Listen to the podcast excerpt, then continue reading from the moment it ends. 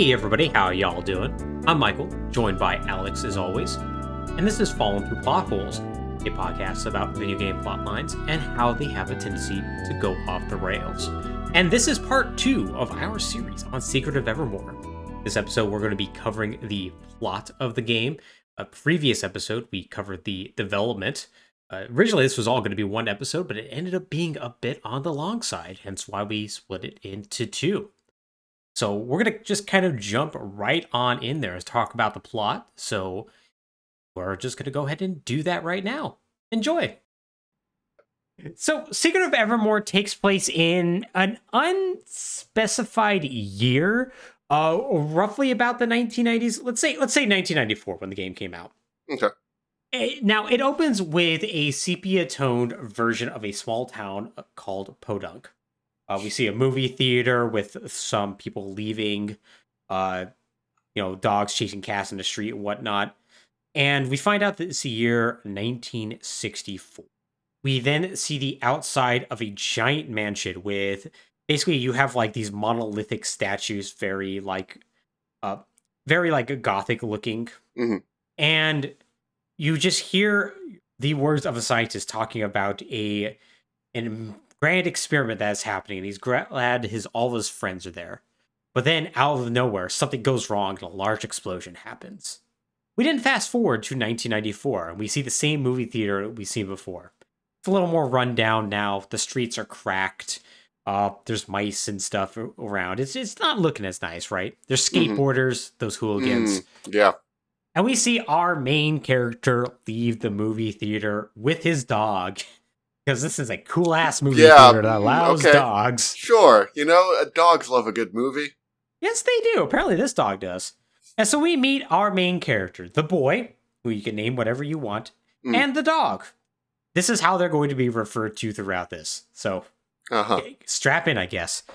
So the boy is a blonde haired man who, let's just say he's, I don't know, 25. Sure. uh, wears a vest over a white shirt with jeans. And basically, his big thing is that he just basically spouts. He's like very adventurous, outgoing. He is not phased by a single thing in the world. Hmm. And he quotes B- basically bad B, B movies all the time. Uh, now, he. All these B movie quotes are completely fake, by the way. Mm. Uh, here we go. Yeah, like for instance, once when um he nearly gets sucked into a sand pit, he says like like Jack McCoy said, "Invasion of the Mole People. Stay focused and watch your step."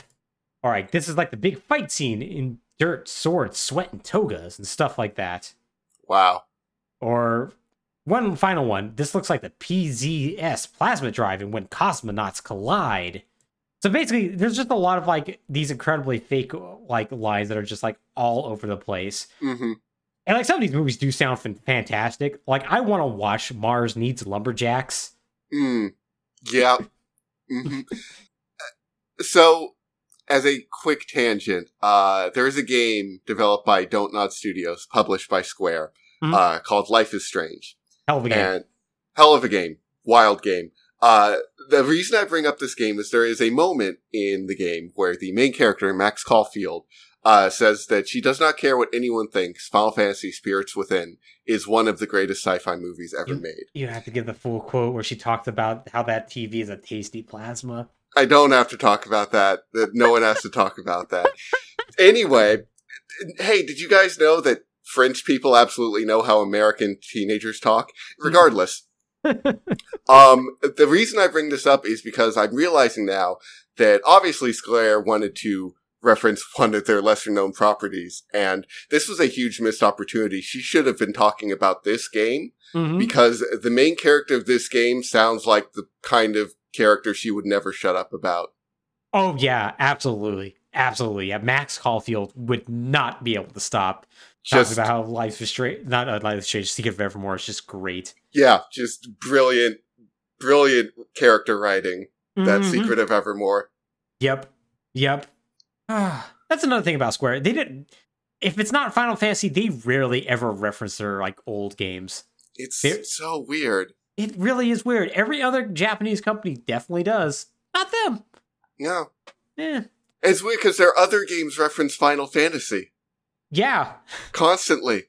If it's not Final Fantasy, it's not worth mentioning to them, I guess. Apparently. Yeah. And if it's not Final Fantasy, find a way to put Final Fantasy in it. Mm-hmm. Yeah, pretty much. Pretty much. All right. So back with the boy and his dog. Uh, The dog, by the way, is basically just like a small gray terrier. Okay. And um, Good. he immediately sees a cat and decides to chase it. And Sure. so the boy chases after them, and they get to the mansion that we saw in the earlier flashback. Mhm. Now, the mansion here is like completely run down at this point. Like the statues are toppled over, glass is broken, and whatnot. And they run in and they see that there's this giant like machine that like has like giant like cathode tubes like hooked up to it, like vacuum tubes and whatnot hooked up to Mhm. it, and like wires going everywhere. You know, once again, there's a B movie reference here. Mm-hmm.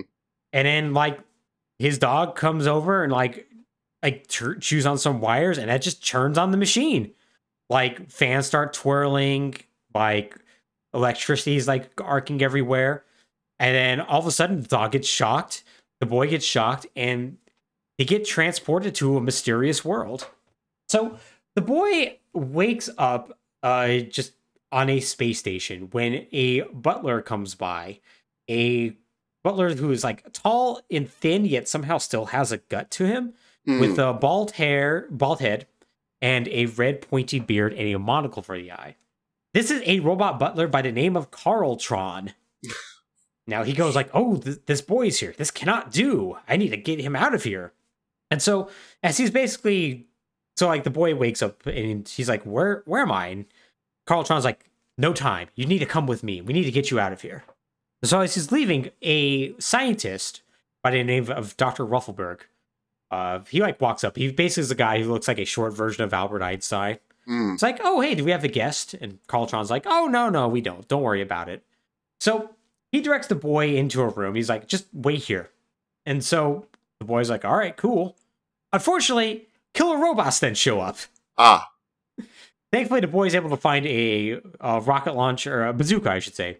Is able to destroy them, and then he like ends up like in stumbling into an escape pod. He finds that his dog's in there, and then they end up like taking off in a escape pod, and they fall from the space station down to the planet below. This planet that we later learn is known as Evermore. So upon crash landing, they find that they're in like a large prehistoric jungle. And so, like, the boy doesn't know where his dog is, but then his dog ends up showing up, and he's like just this giant hulking beast. Oh. Yeah, like basically, like kind of like this, like kind of like horrifying, like very very sharp things and whatnot. But he seems friendly, and first, like the boy's like, uh, "Are you, are you my dog?" And like the dog barks, is like, "Well, if you're my dog, you'll fetch this stick." So he throws the stick, and then the dog comes back with a bone. And he's like, "Well, good enough." Like I said, he's very happy-go-lucky. hmm So they end up exploring the jungle. They get attacked by raptors, and the Mm. boy gets knocked out. Like the dog rescues him, pulls him to a nearby village, and we find that this is a village that's occupied by prehistoric people who talk in perfectly good English. Okay. Of course. Now, they go like, "Oh yeah, no, our village alchemist, a man by the name of Strongheart, has gone missing, and the volcano is getting cold for some reason. We don't know why. The dinosaurs are acting up. It's real crazy." He's and he's the boy's like, "Well, I, I just kind of want to get home." And they're like, "Oh well, our leader Fire Eyes will be able to help you." So they take him to the leader's hut, and he immediately summon Fire Eyes by basically just chanting her name. So Fire Eyes eventually gets like upset and leaves. Is like, "What are you people talking about?" And we find out that Fire Eyes is a like ten year old girl who's dressed in a red dress with glasses. Huh. Yeah. And so she's like, "Oh, hi. You are very clearly not from around here. No, come on in. Let's talk." Mhm. So we find out that her name is Elizabeth Ruffleberg. She is the granddaughter of Professor Ruffleberg. Mhm. And it turns out that she's from Podunk as well. So the mansion that apparently the boy entered was her grandfather's. And 30 years ago, there was a big experiment that unfortunately went wrong, and she got stuck here. And she's been here for 30 years now. Uh huh. And Uh, has not aged. She has not aged, but it seems to be implied that basically the world is just in complete stasis. Oh, okay. Yeah, so nobody ages. None Uh-huh. townspeople don't. She doesn't. It just remains as is. Okay. And so we find out that Elizabeth was like, yeah, the machine was supposed to like basically make our dreams come true. And I was really into dinosaurs and like archaeology and whatnot. So I got sent here. And yeah, it's been pretty great. But yeah, all of a sudden the volcano's cooling and things are going crazy. So if you can help me find my alchemist friend Strongheart, maybe we can find a way to get you home. So uh, the boy does that. He rescues Strongheart and whatnot. He also learns how to do alchemy as well, because in this world, alchemy is just a thing. Right. Sure. You can literally just mix clay and water, and you could actually. It's kind of funny because like one of the the first like thing that like uh, Fire Eyes like teaches you is like how to do the spell called Flash, Mm, where you mix like oil and wax, and like you could basically cause like a fireball to happen, Okay. which seems kind of fantastical. Sure. Mhm. The second alchemy spell you learn is hardball, which is like if you get clay and you put water in it and you throw it at a person, it probably hurts. She's like, that's not alchemy. yeah, that, that seems like just you mix things and then it be I don't know Yeah, becomes a weapon. yeah, right. it is. It's very funny to me that it's just like I don't know, just throw this rock at a person. Yeah. You throw a rock hard enough, it becomes alchemy. Yeah, a a lot of the alchemy spells are very interesting because, like, it, it could be everything from, like, yeah, you could throw a fireball or summon lightning to, Mhm. like, what if you just summoned a swarm of bees? or- sure. Yeah, right? Or acid rain, or a giant hand just falls and crushes a person. Ah, yeah, the classic alchemy. Yeah, the most classic alchemy. Yeah, the alchemy spells in this game are really, really cool. Uh, there's no elements that are associated with them, unfortunately. Mm. So it's just more like you get a stronger one, so you should use that. Mm-hmm. So, Yeah. but still, it's kind of cool. So, uh, the boy goes to this place called the Bug Muck to find Strongheart, and after fighting through it, ends up fighting like this giant, like very, very horrifying and very difficult first boss. That's like a giant bug with an exposed exoskeleton. That's kind of horrifying looking. Hmm. Yeah, on the they put that thing on the box art for the reason. Okay. Yeah. Yeah. And like after basically literally crawling inside of it and destroying its heart, uh, you find Strongheart, who's like, "Wow, you're pretty great." Yeah, uh, I've also been investigating the volcano. It's really weird. Anyways, just go back and talk with uh, Fire Eyes and whatnot. And so you go back and talk with her. She's like, "Yeah, uh, I think if we can get you into the center of volcano, there's probably a way to get you home." She's basing this off of nothing. Right. Yeah. We also learned that she basically has magic powers. Like she's called Fire Eyes because she's just basically a really great alchemy user and whatnot, as she Uh-huh. will demonstrate for you. Um, in fact, you can find these things called Call Beads that could just like summon her to your place, and she's just like, "Here you go, have a fire wave." But yeah, you end up going north. You fight more um, dinosaurs. You find out a basically a dinosaur gang called the Vipers are teaming up with somebody to basically try to cool the world and more or less cause an ice age. Oh. And yeah, Wouldn't dinosaurs really not want that? you'd think so, but I mean, these Vipers aren't very smart, I guess. I guess. So she eventually you end up um you end up like in a, a swamp and meet like this basically like swamp man by the name of Blimp. Who's a really cool guy who's just like also just has a human heart on him for some reason. Oh, okay. Yeah, which that's fun. Yeah. Uh, after he basically like teaches you like how to like lift rocks like using magic, you eventually end up in the volcano. Uh, you make your way to the center of the volcano, and you you discover first off, oh, the vol- volcano is actually powered by like a machine with like pipes and whatnot. So, like, there's like a weird thing where like this world is kind of made like whole cloth the second people enter it, but there's still like machines actually like running the actual underpinnings of the world, hmm which is going to be a very consistent thing throughout all the worlds in this game. Right. Um, so like that was like kind of like a really good bit of mystery, like running into this thing and being like, oh, huh, there's valves and stuff. We also see that Fire Eyes is there, but now all of a sudden she's like incredibly angry and doesn't have her glasses anymore. And she's like, oh, hey, you're here? Oh, you want me to turn the heat up? Yeah, I'll gladly turn the heat up. Here's the magma monster. How about you deal with that? So you have to like fight like a giant magma monster, and upon defeating it, she's like, oh, okay, not hot enough for you? Fine. What if I just basically overload this machine and cause a volcano to erupt? How about that? And you're like, oh, that seems bad. And then the volcano erupts. Ah. Yeah, so you're basically washed away into a river. Uh, Wait, washed away by the eruption? yeah, the eruption launches you out the top of the volcano. Okay, sure. Yeah, yeah, you land in a very convenient little like um, raft that just happens to be floating along, really a giant leaf Mhm. with your dog, and then you all tumble over a waterfall. So you end up waking up on a beach near basically a bunch of beach pirate ships. Dog is missing, and you find out you're in a town of Crustacia. Now, this is a place that's basically occupied by pirates, brutes, and other ne'er do wells, um, including literal mages.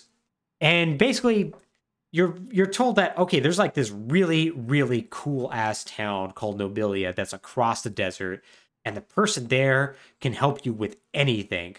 And so you're like, so the boy's like, okay, cool. I guess I'll just head off that way. Maybe my dog's there. I, at least I really Yep. really hope so. I wonder what's going on with him. So then you switch over to the dog, who turns out just somehow ended up like washing into the main palace of Nobilia.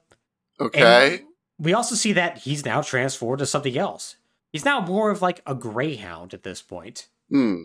And after like running into the palace, we find out that the ruler of the palace, uh, a an African American man who you only see his, the, his back and whatnot, but he has like a nice robe on and everything. hmm He's talking to a mysterious face on the wall. He's like, "Yes, I. The people are not going to do anything here. I know we needed to like destabilize the world, but I can't do anything about it with the people if the people don't get like a sign.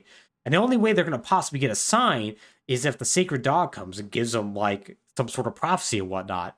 And honestly, what are the odds that a random dog is just going to just slide on in here? Cute random dog Random sliding dog. on in there. And he's like, oh, all right, well, this is going to work. So eventually the boy gets to the town of Nobilia. Uh, either you have to run through a desert that constantly drains your health and literally takes minutes to cross, Hmm. or you pay for like a thing called an amulet of annihilation and then use a um a skeleton basically a skeleton who is in a rowboat who will row you across the desert. okay. That you know what? That's fun. I That's enjoy fun. that. oh yeah, it's really fun. It's also fun because if you name yourself a swear word, he he basically goes, huh, name yourself a swear word. That's fine. By Oh. the way, this costs now three amulets of annihilation. which that's fun. So you eventually get there and you find, oh yeah, there's gonna be a big old celebration uh, in the town square. They're gonna select the the sacred dog's gonna select a combatant for the arena. You know, you should show up for that. And so the boy goes and shows up to that, and while they're there, the they're like, hey, yeah, the dog's gonna select a combatant now. And of course, the dog walks directly up to the boy. Right.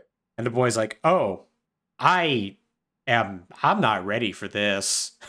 And they go, and basically the people in the town go like, "Well, we are though, because this is gonna be fun."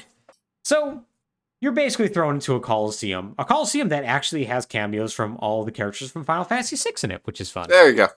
Yeah. And you get into a giant fight with basically a dude in a chariot.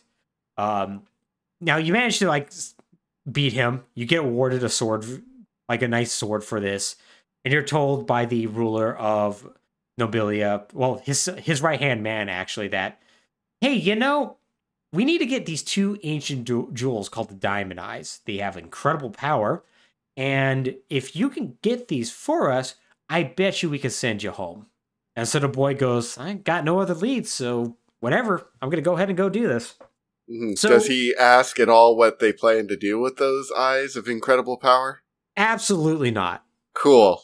No, he's just like, you seem like you're on the up and up. You threw me in an arena and tried to get me killed. Yep. This will be fine.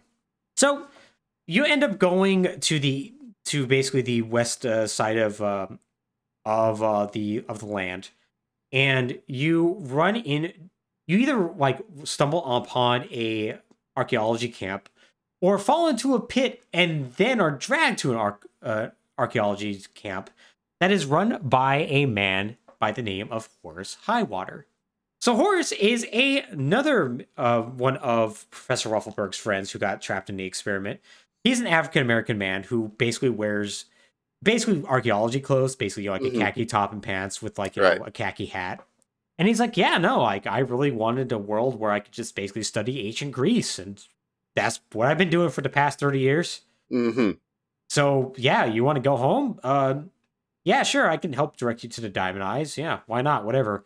Uh, there's one in this pyramid that's over here, and there's one in this ancient Greek temple over here that's literally filled with minotaurs. have fun. Mm-hmm. All right. So you go and you manage to somehow get both of those. Um, the pyramid dungeon is actually a lot of fun because you separate from the dog. You have to do separate puzzles to like open doors for each other. Mm, It's actually really mhm. good. Yeah. Um, sort of a ma- went on to become a mainstay. I feel like. It kind of did, yeah, yeah. And they they did it er, more or less earlier than most other people. Mhm. So you get all this, but when you get back to Horace's camp, you notice that oh, he's not there, and so you start heading back to Nobilia, and then that's when the boy runs into Horace. Except he's wearing green now, and he's like, "Hey, g- glad I could find you. You should give me the diamond eyes." He's like, "Oh yeah, sure. Here you go." Like, all right, cool. Here's my incredibly giant friends. They're gonna beat you up now. Boy's like, oh, oh, you must be evil. I guess. I don't know. mm-hmm. So you fight Yep, him off. Sensing a pattern.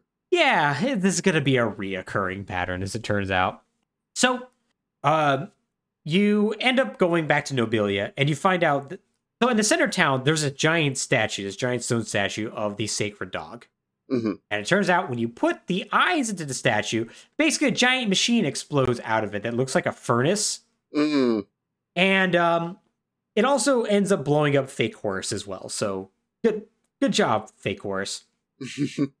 So you end up having to fight this machine, and once you like defeat it, uh, it turns out there's an unstable power core that's left behind that, uh, if left in town, will probably nuke it essentially. right. So after getting a large man by the name of Tiny to just basically pick it up and throw it away, because as he says, "I'm tiny, I throw things." Mm. uh, you basically end up saving the town. And Horace is like, wow, that was crazy. Anyways, um, I'm not going to question why I have a robotic duplicate. I am going to tell you that I know that all of a sudden the riverbed north of my camp dried up. Maybe if you follow it, you'll get somewhere. Hmm. That's all I got for you, kid. I'm sorry. And so the boy goes, "All right, well, I I got I literally have nothing better to do. I'm going to go do this." So, you follow the riverbed north. You end up in basically these sewers that are filled that are incredibly dark and filled with these very fast-moving enemies called oglins, who are basically like little toad people in like cloaks with spears Mm. Mhm. who stab you a lot. It's it's a very bad dungeon. It's also a Mm. teleporter dungeon. It's really Oh, bad. oh boy. Oh yay. Yeah, it's incredibly bad. You fight a kraken at the end of it, and once you defeat the kraken, you hear a voice above you that goes like, "Oh, hey, you're stuck down there? Thanks for defeating that monster. I'm gonna lower a bucket for you. Why don't you come on up?" So you come on up, and you find out that you're basically in like Renaissance land with like the Middle Ages, and like this man who rescues you is like, "Hey, how's it going? Oh, welcome to the kingdom of Ivor Tower. Uh, Good to see you." And the boy's like, "Oh, can you get my dog?" He's like, "Oh yeah, sure." Lowers it down, and once like you lift it back up, you find that your dog's been changed again and is now Mhm. a poodle. Ah. Yeah. And so the boy's like, "Huh, this is like your weirdest form yet." Cool. Anyways, let's go explore Ivor Tower. I heard there's a queen there who could like maybe help us do things. Get home, maybe. I don't know. What are we here for again? Anyways. So you find out that there's about to be another big festival that's going to involve things like pig races and whatnot, and you're like, oh man, that'd be really cool. Let's go ahead and check that out. But before you do that, you end up uh, stumbling onto a freak show, like a, a little freak show. Mhm. Like you pay a mission, you see freaks, Mm. and so the boy's like, oh, that'd be cool. I'll check this out. Unfortunately, the dog has to wait outside, and while you're waiting outside, the dog gets kidnapped. of course. Yeah. Um, very easily too, because the dog, like a man walks up and goes to the dog, like, "Hey, you're coming with me," and then like the guy walks off, and the dog goes, "All right, sure, man."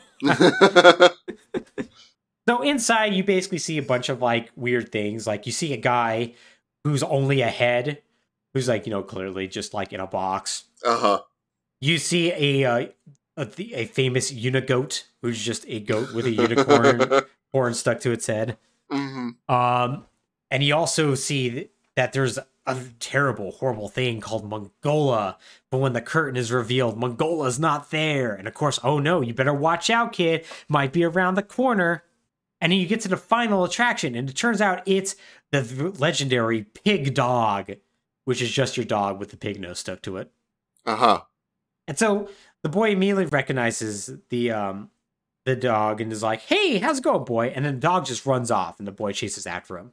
Uh, the freak show host Carney dude is like, hmm, maybe I should have, maybe I should have said it was a dog that looks like a pig instead of a pig that looks like a dog. and then we also see like Mungola flash behind him, or like, and he's like this horrifying looking thing. So it's like, oh shit, he's actually real. We're Mm, probably gonna fight him later, I bet. Yep. And so this is when the big pig race starts, and then the, the dog runs in a pig race and wins. And everyone's like, man, that's a great pig. We're easy to trick. and it turns out winning the pig race means you get to have an audience with the queen, and the boy is stoked. All right. So they end up going to Ivor Tower to meet with the queen and have a giant banquet. The dog is then immediately kidnapped again because he's going to be the main meal. Okay. Uh huh. Uh, they find out immediately that he's not a pig, and they go, "Well, still gonna cook you." And then the dog runs. away. Oh. yeah, it escalates quickly. Okay. Yeah. So the dog basically runs into a bunch of steam vents, and like you get another better maze puzzle this time. Hmm. A maze puzzle that if you screw up, you actually miss out on the strongest alchemy spell in the game. Huh. Yeah, it's one of those. It's Mm. fun. Um, yeah. And like all this time, like the boys like having like a banquet with the queen, who's like an incredibly, incredibly uh, uh overweight woman, who, like in a blue dress, who's like really, really into the fact that everything is queen is clean. Mm. Like, boys, my town's really clean, isn't it, boy? And you're like, yeah, it is, I guess. Boy, this food's really good. And she's like, yeah, it's really clean, isn't it? I'm like, you're like, oh, yeah, I guess you're really obsessed with this, aren't you? So this queen is named uh, Blue Garden, and we learned that she used to live in a place called Ebon Keep, but then all of a sudden it was just like, this place is dirty, we need to move somewhere else, and he literally just built an entire town and castle out of whole cloth. Hmm So it's during this time the dog gets out of steam vents, runs onto the table, knocks all the food over, and the queen's like, "Dogs are dirty. Is your is that your dog?" You're like, "Yes, you're dirty. You need to go to jail." to get thrown in jail. So thankfully, there's a hole that's dog sized, and the dog sneaks out, breaks you out. You basically fight a bunch of monsters, and you break out of the sewer. And the second you break out of the sewer, like basically when the guard shows up and goes, "Oh hey, great, Queen wants to see you." Huh? Yeah. Okay. So turns out the Queen has a mission for you. It turns out in Ebon Keep, there's still a few people still living there, and she's like, "Man, it really sucks that they're living in squalor." Can you go over there and convince them with violence to come back here? there it is. and the boy's like, uh, what's in it for me? She's like, oh, I'll get you home or something. I don't know. And the boy's like, got nothing better to do. And so you wander off. Uh, you go through a hedge maze. This section is really into mazes. Um, yeah. It also has another very annoying enemy that only does one damage to you, but flies and you can't hit it and it knocks all Oh over the place. no. Oh, it's awful. Oh, that's the worst. It's the worst. Yeah, so you eventually end up on a giant chessboard and have to beat like literally a living knight. Uh, that's called a footman because it's literally just a knight helmet, uh, like on top of a giant foot. Okay. Yeah, and after defeating it, you descend down into the um into the depths of the chessboard. Uh, you see like a giant energy core, and the boy goes, "Huh, that seems bad. Probably not gonna be relevant." Anyways, hmm end up into a end up coming into a forest that is a maze. Okay. Yeah. Uh, a maze that at least has clear tells where it's like if you see um if you see a gremlin uh in the trees and you're going the right way. hmm And eventually like you end up like fighting a like into like a clearing that has basically a bunch of rocks. Uh one of the rocks transforms into you and you basically have to fight a doppelganger. Hmm. Yeah, which upon defeating, you know, gets you a weapon and whatnot. And Mhm. and eventually you make your way to Ebon Keep, which Ebon Keep is once again completely empty, save for three people: Cecil from Final Fantasy IV. Okay. Cecil's in this is really great because he's both the shopkeeper and innkeeper. He's like, Ah. yeah, after my adventures in Final Fantasy IV, I just kind of retired. What's really funny is like he asks you if you know about his adventures, and if you, you say that you don't, he's like, oh, he charged you twice as much for everything. he's really petty about it. um, but yeah, like yeah, so like uh, he's there, and then once you get into the actual um, actual castle and fight a giant rat, a giant rat that actually can cause a soft lock if you accidentally enter the room the wrong way, which Ah, I have I have found. mm, Uh, this is one of two soft locks in the game. hmm. Uh, you meet a queen in a dark blue dress that looks a lot more run down, but looks otherwise looks exactly like Ple- Queen Blue Garden.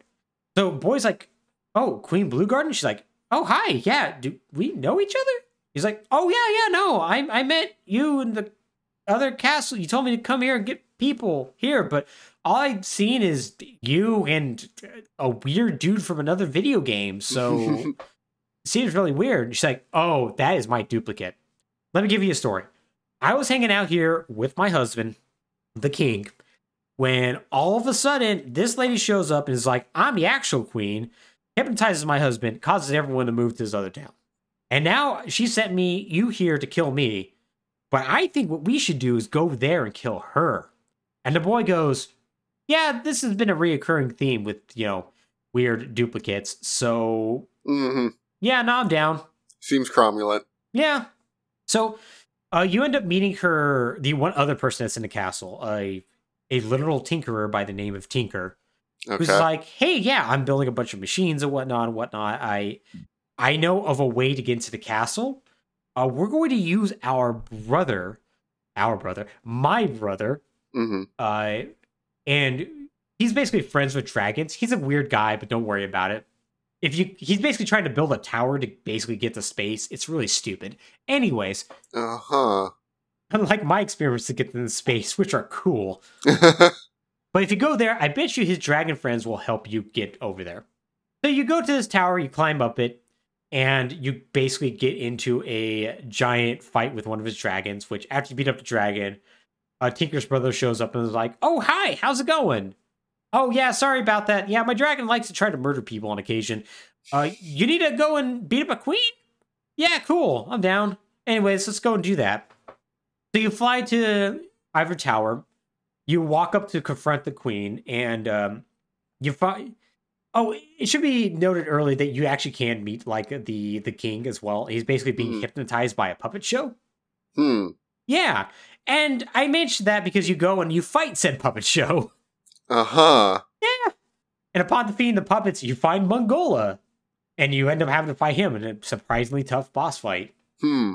So upon defeating him, the queen, the fake queen shows up and is like, Oh, all right. How about this? You think you could you think you want to be a party crasher? Well, I'm gonna just jump on you. How about that? So she tries to do that. She completely belly flops and misses, crashes through the floor and explodes. And then like the boy's like, wow, that is really weird. Hey, there's a gear here. Wait a second. I think she's a robot. Have these have these been fighting robots this entire time? That's when the king shows up, who's now not no longer brainwashed, is like, oh, she must have hit some things on the way down. The castle is collapsing. We need to leave. Hmm. So you get out of the throne room, the throne room collapses, and like like immediately like the king's like, wow, that was wild. I'm gonna go back and see my wife. Also, all the townspeople have just immediately moved back to Ebon Keep. Just uh they just immediately went, huh, this is bad, and left. Hmm. So you get back to Ebon Keep, and the queen's like, man, you are the best. You should talk to Tinker. He's been trying to get to space, and I know my friend Professor Ruffleberg is up there because I was also part of the experiment, and I was really into the idea of being royalty. That's why I'm in a medieval town. hmm I, he's working on a rocket. You take that rocket, and you go up to space. You could probably meet Professor Ruffleberg, and if there's anyone who can fix this problem, it's probably him.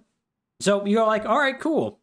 So it turns out Tinker's made a flying machine at this time, and you have to basically go back to the previous areas to find uh, different things, um, such as the diamond eyes and uh, and like like steam valves and stuff, and in order to like help construct this machine. hmm This is where soft lock number two comes into play, where if you try to land in the corner of the map, you basically land it. You land at a fire pit that hmm without your plane. Ah, good. Yeah, and you can immediately save your game if you want to, which I did as a Mhm. kid. Right. I was very sad about that. So, Yeah. but regardless of all that, you get all the stuff, you make the rocket, and Tinker goes, "This is great. all right, climb into this rocket. I'm going to put you in this cannon. We're going to shoot you at the space station. And the boy's like, Am I going to die from this? And Tinker's like, No. Closes the door.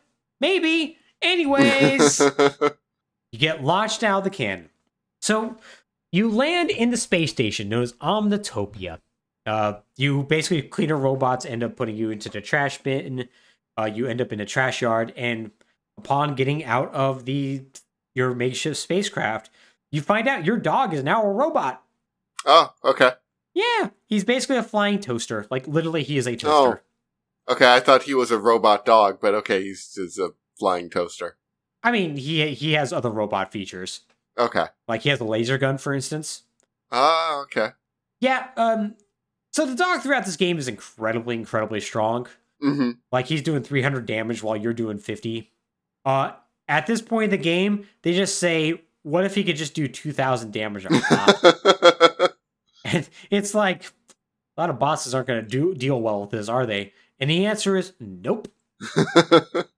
So you make your way through Omnitopia, basically de- deactivating traps and whatnot, um, having like avoiding carnivorous plants, doing a bunch of other stuff.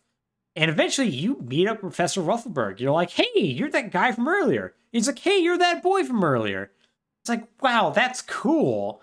How's it going? Uh, you all been stuck here for a while. That's weird. He's like, yeah, 30 years, man, trapped in simulation. Yeah, that's kind of kind of crazy. Anyways, I figured it all out. Turns out my uh, robotic butler, Carltron, uh, sabotaged the experiment and stranded us here. mm. And I guess over the course of 30 years, he's been slowly making robot duplicates of my friends and is trying to take control of Evermore. That sucks, right? Right. Okay. That. Yep. Okay. That tracks with everything so far. Mm-hmm. Yep. And he's like, but listen, your activities have forced him to a corner, and he's retreated to the center of the space station. The problem is, it requires a teleporter that requires a lot of power. Remember that power core from Gothica, the last place you're in? Don't ask me how I know this information, says Dr. Ruffleberg. I just do. You should go get that. So you get into um, uh, your spacecraft, you fly down there, grab that, come back up, and he goes, Man, that's pretty rad. Here's a bunch of incredibly overpowered alchemy spells, like one that literally allows you to do powerful attacks every 2nd Mhm. And you probably should go and beat up Carltron. So you go back to the trash yard, you find a teleporter, you activate it, and you basically end up in a weird room that has basically a bunch of speakers and whatnot playing loud music and deadly spiders. ah. And upon destroying all the speakers, a giant TV screen forms. Um, and basically, monsters just start pouring out of it. And you defeat more and more of them. You have to fight old bosses. And eventually, like a giant, like, robot with a machine gun just shows up and just starts attacking you. Um, a robot with a machine gun that can only fire down, and it turns. And while he's at the top of the screen, it turns out the um, accidentally forgot about some collision, and you could oh. walk up above him and just Oh. shoot him to death. Oh. It's real unfortunate. It's real unfortunate because it's, Yeah. a very- That's. Mm, it's a very tough fight otherwise. mm, yeah. Hmm So you destroy that. Uh, it destroys the TV screen. And so Carltron comes out and he has like a drill and he's like, whatever, man, I can take you. I'm a robot. But then that's when Ruffleberg shows up and it turns out he has basically a switch on his back that just turns them off. So he's just like, boop. Okay. Yep. He's like, huh, wow, that was crazy. Anyways, um, yeah, I guess you saved it. And like the boy's like, okay, so you can send me back, right? And Ruffleberg's like, um, uh, maybe. But then all of a sudden, the world just starts to destabilize. It turns out Carltron's evil influence has been keeping the world together. He was a load bearing robot. And so cataclysms are breaking out across the planet, and the world's going to soon rip itself apart if they don't leave with all their friends. So the boy returns to the surface to get uh, Elizabeth, who's like incredibly sad and like, oh no, Strongheart, how can I leave you? And like it's like incredibly prolonged while the boy's like, oh, the world's falling apart, man. We can't.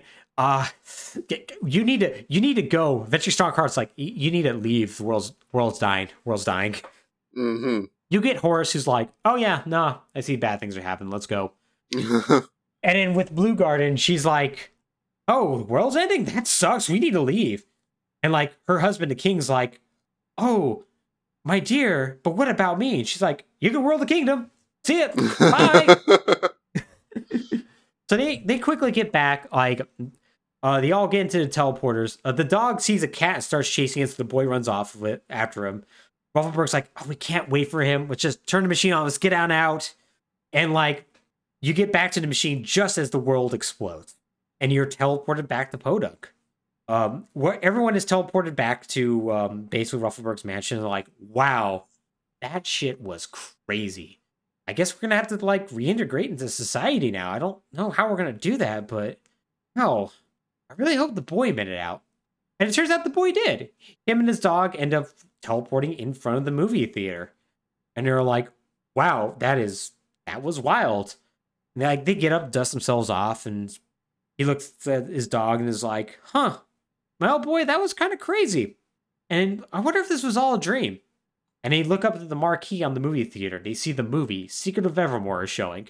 And the boy goes, Well, if it wasn't a dream, it was pretty crazy. Anyways, seems like a fun movie. Let's go watch it. Now, back with Ruffleberg and his friends, they contemplate what's going to happen to Evermore without them. Like, was it actually real to begin with?